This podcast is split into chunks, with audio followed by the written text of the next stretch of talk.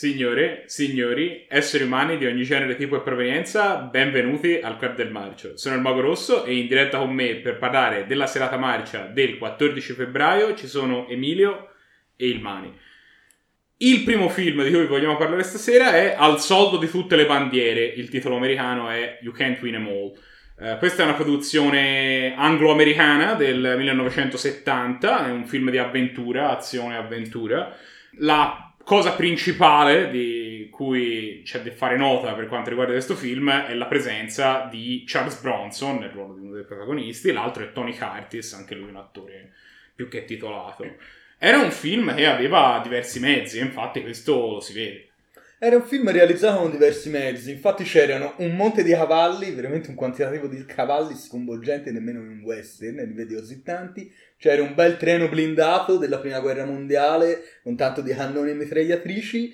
C'erano dei biplani, Infatti c'è una bellissima, una bellissima, magari bellissima, ah, c'è una, una bella, bella, scena, scena, bella, scena, bella scena con i biplani che abbiamo visto solo in un altro film che è Il mercenario con oh, Franco Nero, dove c'era questa scena con l'attacco dei biplani in Messico. Tra l'altro, piccola parentesi, questi biplani eh, furono dati alla produzione da questo tipo americano che si occupava di spacciare aerei d'epoca per tutte le grandi produzioni, che poi era un mercenario che andò a combattere anche in queste guerre negli anni 60 in ah, Africa. Eh, sì, un personaggio notevole, un bel garbato, garbato doveva essere. E che dire, c'erano scene in acqua con le navi, quindi insomma c'era tutto quello che serve no, in un film d'avventura. C'erano anche delle discrete sparatorie. Cioè, sembrava comunque un film fatto quantomeno con un budget dignitoso. C'erano attori comunque attori un, bel cast, un, buon, sì, sì. un bel cast, soprattutto il buon Charles Bronson spesso a petto nudo. Eh, manzissimo, manzissimo. È evidente potente, vuole bissare la vittoria esatto. del Ninja D'Oro al miglior mazzo dell'anno scorso. Assolutamente, già vinto. L'ha già vinto. già vinto. Tra l'altro il film si apre con Charles Bronson a petto nudo che suona lo scacciapensieri su una nave ed è incredibile. È bello, è Dove incontra la sua spalla e ho trovato di questo film forse un po' confusionaria la trama a tratti, soprattutto quando comincia e c'è l'incontro tra Charles Bronson e il suo compare. L'ho trovato un po' confusionario e non sono stato l'unico, anche il presidente non capiva ma quindi che sta succedendo. Secondo me non è più tanto un discorso confusionaria, secondo me non si capisce proprio dov'è che il film vuole andare a parare per almeno un'oretta di film. Mm. Forse un'oretta scarsa, 50 minuti, meno, sì. eh? 45-50 minuti, perché parte eh, quando alla fine si va da questo funzionario esatto. no? che gli dà l'incarico di trasportare questo misterioso carico da un punto A a un punto B, ma prima di quello... È un po' confuso. Sì, prima di quello ci sono semplicemente loro due, ci sono loro due che si fanno gli scherzi, che si fanno... si mettono nei guai l'un con l'altro, però si vogliono bene, e non c'è mai una reale tensione perché c'è molto i termini da commedia, c'è sempre la frase a effetto, c'è sempre la battuta per sottolineare la sagacia dei personaggi. C'è anche fin troppe di battute. Troppe, sì, sì, sì, sì, sì, sì, eh, non è, non so, ma infatti non sono personaggi brillanti, eh. Sono fatti bene perché eh, Charlie ha il, il, suo physique du role e lo sfrutta bene. Tony Curtis, eh, insomma, è un... ora io non sono un esperto di Tony Curtis, no, però mi pare sia quella che ha fatto a qualcuno piace caldo, no? Che è una delle mm-hmm. più importanti commedie della storia del cinema, quindi è uno che ci sa fare, è istrionico.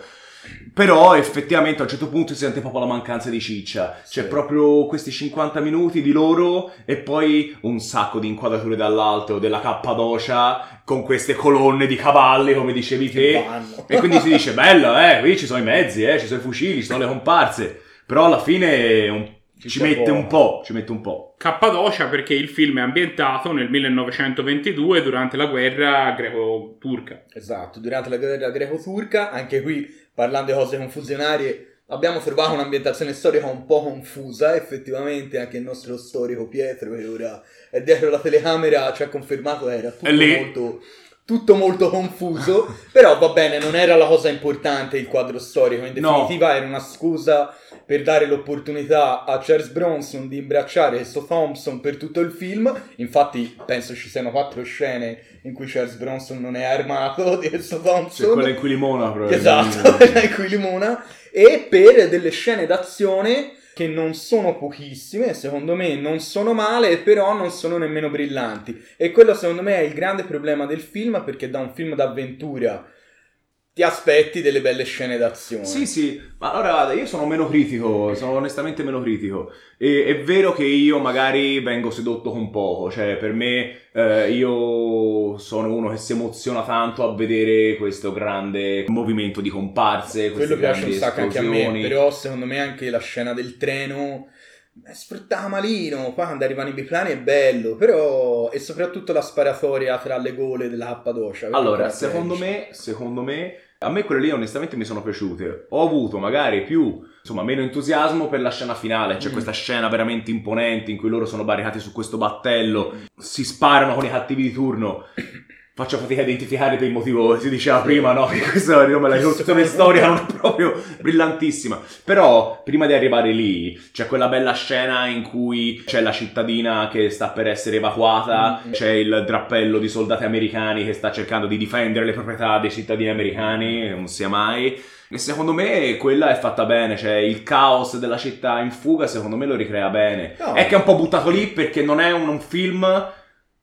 che campa tens- della tensione di una città in fuga, me ne rendo conto. Sì, e sì. quindi può risultare buttato. Ma infatti non stiamo parlando di un film brutto no, o fatto no, male. No, infatti a me le scene d'azione comunque sono sì, garbate. Peccato che forse girare un pochino meglio avrebbero fa risollevato tanto il film. Fa fatica a uscire dalla che invece alla fine rimaneva un film d'azione mediocre come, non so chi lo diceva, un po' da domenica pomeriggio. Eh sì, sì, no, eh, l'ho detto io. Eh, l'hai detto te. C'era, cioè, avevamo il film con il logo cioè, televisiva, quindi... Palesemente domenica pomeriggio di Sapeva proprio di domenica pomeriggio, sì, sì. Però, in definitiva, io ne sono rimasto No, me lo sono goduto, me lo sono ecco. goduto. Cioè, eh, ma posso anche notare una cosa? Mm, secondo me dobbiamo anche apprezzare il fatto che le sparatorie erano belle muscolari, cioè per trovare un, negli anni 80 è più facile trovare film magari anche con meno mezzi ma che hanno questa voglia di far esplodere uguale. Invece negli anni 60-70, ora non mi ricordo di quando 70. 70 spaccato, bisognava andare proprio a guardare le grandi produzioni, mm. bisognava andare a guardare James Bond, bisognava andare a guardare il mucchio selvaggio, sì, sì, bisognava andare a guardare dove osano le aquile per trovare mm. eh, questo, questa voglia no, di sorprendere con, oppure i grandi film di guerra. Mm. Eh? Quindi questa cosa secondo me va, va apprezzata. Sì, mi rendo conto che se li mettiamo a confronto con i titoli che abbiamo detto prima, tendono a sparire. Però la volontà c'era, la sì, volontà sì. c'era e io l'ho apprezzata. Diciamo, ci sono film d'azione e di guerra degli stessi anni con scene d'azione certo, di sì, sì, sì, molto meglio. Però è un peccato quando vedi, sono già vedi un dispiegamento di mezzo. Cioè, devi andare chiaro, sul chiaro, giorno più lungo, chiaro, devi andare alla battaglia d'Inghilterra. Ultima, ultimissima fora, cosa, fora. sì, va bene, altre produzioni che volevo dire, sempre riguardo ai personaggi, è che erano incredibilmente macchiettistici, sì, tutti e due, veramente tutti e due, la spalla di Charles, che ora mi sfugge il Tony, nome, Tony, Tony Curtis, il babbo di Jamie Lee. Io non l'ho sopportato mai per tutti i film, era Ma veramente tro- troppo troppo macchiettistico, cioè dall'inizio alla fine. Poi detto questo, era una produzione comunque semi, non comica, però un po' commedia, quindi ci stava. Ma secondo me infatti l'anima buddy movie che ha un po' il film, forse è l'anima più debole de- di tutte sì, le componenti molto, che molto. sono state messe in campo. Però è buddy movie 15 anni prima che nascesse il buddy movie. Quello è vero. E, però, insomma, dai, in definitiva... No, no, ma se ce lo sanno godibile. Ce lo sanno in ogni caso c'è da dire che questo film ha lasciato nei, nei nostri cuori abbastanza al segno da beccarsi due candidature al Ninja d'Oro. Se becchiamo un paio di nomination, abbiamo il momento per signore, quando c'è questo Charles, uomo di mare, cioè, a petto nudo sulla barca, che suona, che suona lo schiacciapensieri. Ma infatti vado già a consegnarglielo. Sì, sì, sì, tieni, Charles. E abbiamo una miglior scena d'azione che è l'attacco con i biplani, che è anche piuttosto lungo, con questi biplani che fanno questi attacchi raso terra fighissimo. Un monte di esplosioni. Un monte di esplosioni, bello bello.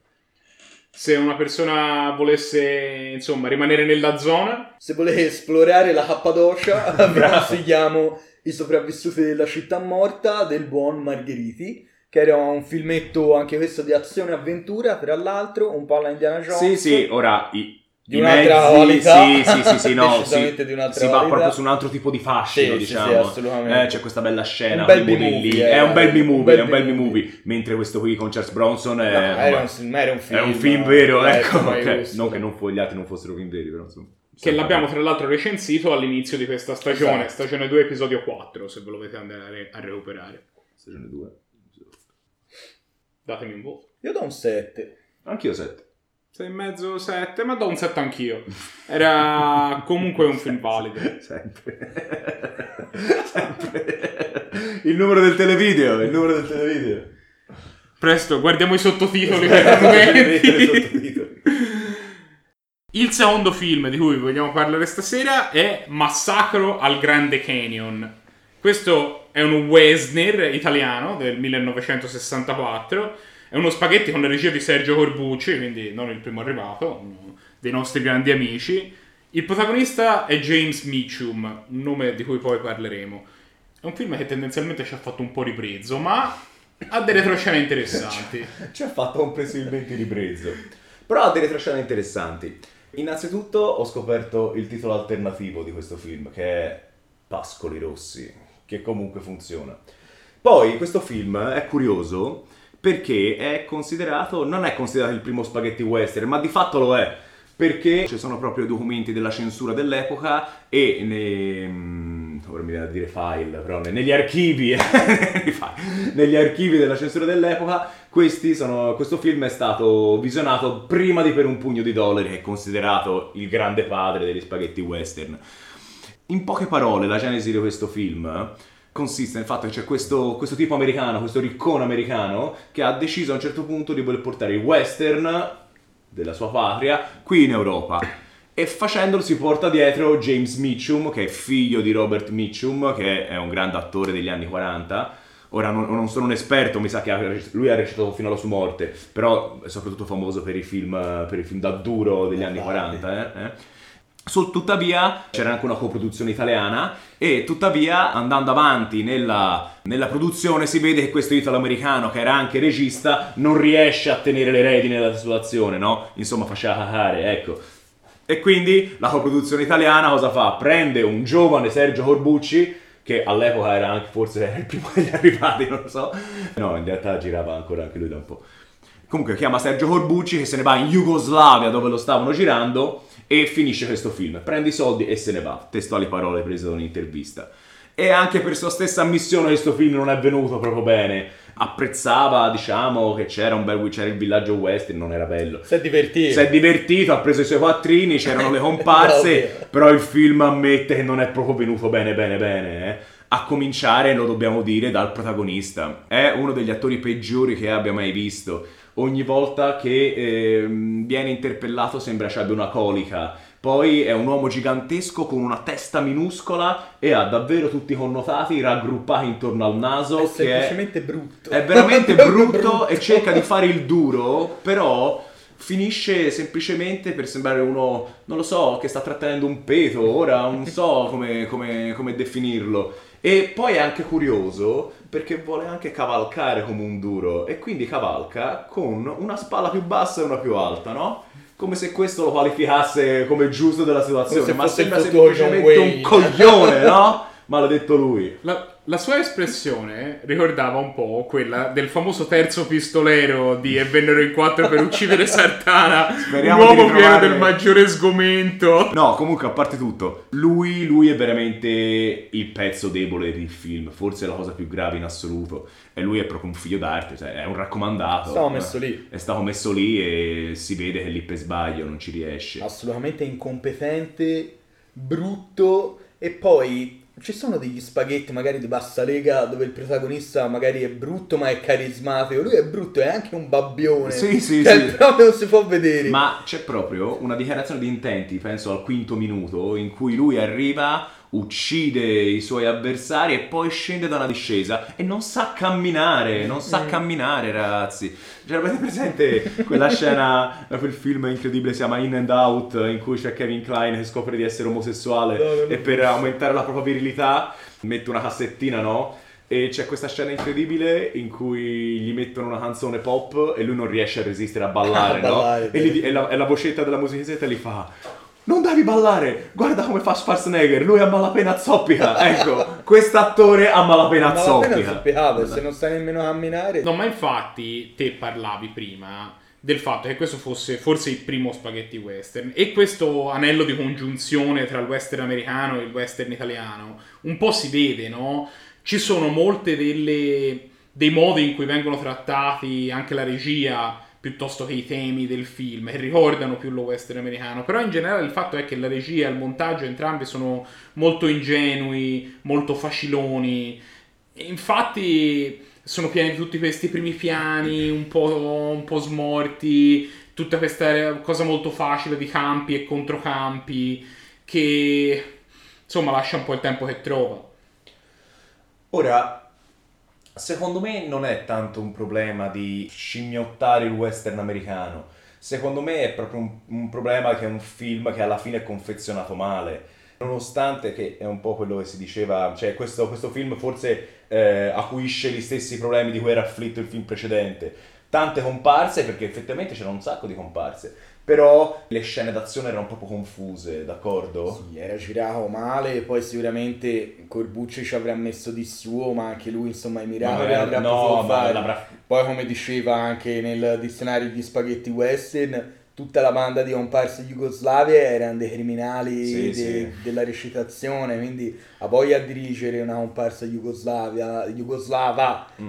Di 60 che magari non aveva mai fatto niente in vita No, sua, ma- quello non lo so, ma insomma non erano professionisti. No, sicuramente Comunque- no. C'era anche un discorso. Scusami se ti ho interrotto. No, però c'era no, anche un discorso che a un certo punto ci sono queste belle sparatorie 30 contro 30, ma sono belle per modo di dire perché non si Mm. capisce chi spara a chi. Assolutamente. Eh, sembra quasi che a un certo punto si sparino fra di loro, non si capisce Poi neanche la storia piattissima, La storia molto simile a quelle di tanti altri spaghetti western, con la classica città, le due bande rivali e le solite cose. Quindi la storia non aggiungeva nulla, il protagonista era pessimo. Inguardabile. Tutto il contorno un po' c'era, un po' non c'era, qualcosa di interessante c'era, ma in generale era messo male o girato male o disposto male. Quindi era proprio un film brutto. Io sinceramente non ho niente da aggiungere molto di più su No, questo no, film. no. L'ho trovato molto noioso, poi durava poco, eh, un'ora e venti, un'ora e ventiquattro. Sì, sì, durava. Quindi alla fine scorreva. Però era proprio, cioè, per me rientra proprio nella categoria di quegli western da evitare come la peste, non hanno proprio nulla da dire.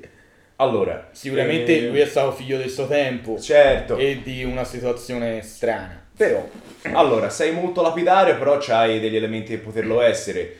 Io mh, penso che anche solo per le sue. Sì, forse è più interessante per le sue retroscena che per il film in sé per sé. Eh, ma c'era anche un discorso di atmosfera, forse era troppo verde, no? C'erano proprio questi bei pascoli verdissimi. no, sembrava molto infatti quegli Sì. western che giravano di mono in, nella suscia, Eh. cioè era tutto molto, non sembrava il western. No, insomma. no, no, quindi gli usciva anche un po' di. usciva fuori. eh, gli mancava proprio l'atmosfera. e gli mancava anche una colonna sonora Bravo, che ci non, voleva arrivare. cioè, se serviva una pietra tombale al film la colonna sonora secondo me glielo metteva non perché il compositore fosse un incompetente ma No, ma evidentemente dove ancora parlando di stilemi mancavano quegli stilemi che ti identificano una bella colonna sonora western. E qui c'era un- questa colonna sonora molto pomposa che poi a certi tratti diventavano queste musichine comiche Mhm. boh non lo so Sì. a me non mi ha convinto E niente. proprio nel dizionario degli spaghetti western, scritto dal signor Giusti, mi pare, Mm. giusto, giusto eh, dargli merito,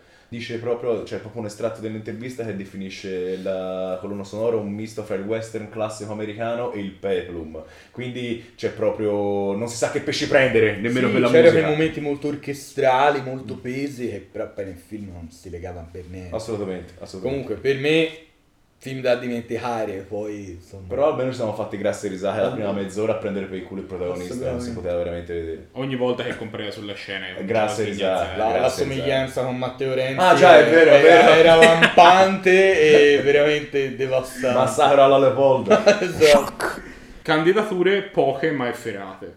E Ferrati, innanzitutto, campeggia proprio la nomination, cioè anche qui come Charles Bronson al miglior manza, anche questo lì si può dare già il premio secondo me, a- al figlio di Robert Mitchum, James Mitchum, per peggior attore, peggior essere vivente probabilmente, di sempre. E poi eh, a traino ci va tutto questo film confezionato malissimo che si, si candida a essere il peggior film. Però Corbucci qualche gioia ce l'ha regalato. No, più di una gioia. Orbucci è un nome, un nome gigante, magari non lo era nel 64 prima che lo spaghetti western si affermasse e ci fossero proprio gli stilemi dello spaghetti western, visto stilemi è la parola che Eh, ci piace. abbiamo detto quattro quattro volte, è importante, che un- per un pugno di dollari eh, Morricone, Leone, Clint Eastwood. Però infatti, senza però, infatti nel 66 Corbucci gira Django, che è un film che citiamo spesso eh, nell'ambiente trito e ritrito, quello che ci pare, però obiettivamente non possiamo lasciare che il nome di Corbucci venga infangato da Massacro al Grande Canyon o Pascoli Rossi. Quindi guardatevi Django e godetevi un grande, un grande prodotto. Un altro livello. Un altro livello. Voti. 5. Tre e mezzo. Uh, 3 e mezzo. Eh, 4 e mezzo. Mm. Faceva cacare. Se volete vedere se guardiamo altri film che fanno cacare, il che è probabile. Che questa stagione qualche colpo in canna ce l'ha Eh. ancora. Potete seguirci sui social. Nel frattempo, per questa settimana abbiamo finito. Ma voi potete continuare a seguirci su YouTube se state guardando lì questo video oppure sulle piattaforme audio e aspettare tre- con trepidazione i video che usciranno la prossima settimana. Ci vediamo allora. Ciao.